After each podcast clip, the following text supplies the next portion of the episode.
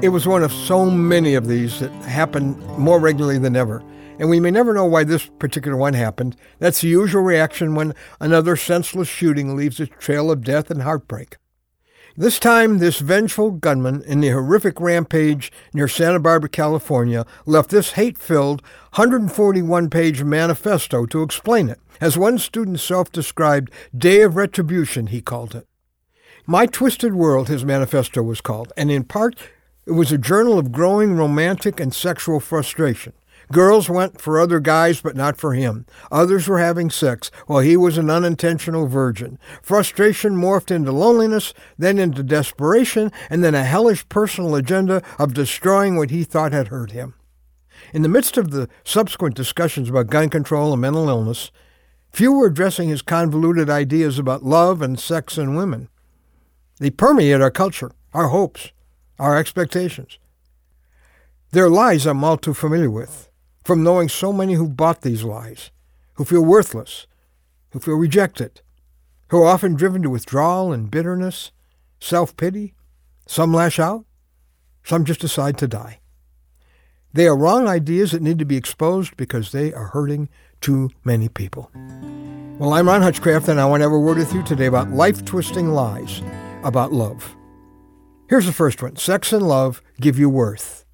That seems to be what the California mass shooter believed, along with millions of people who've been bombarded with a Hollywood storyline that holds up romantic love as the ultimate happy ending, the ultimate validation that, yes, you are worth something.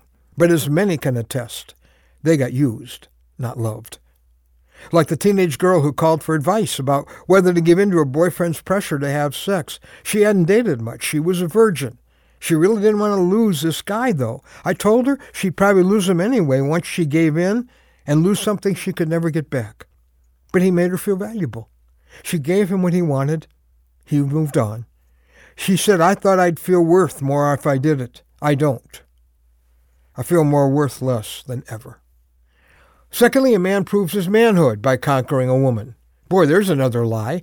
The Bible says we're all made in the image of God. It actually commands young men to, quote, treat the younger women as sisters with absolute purity. So using them for your pleasure diminishes both of you.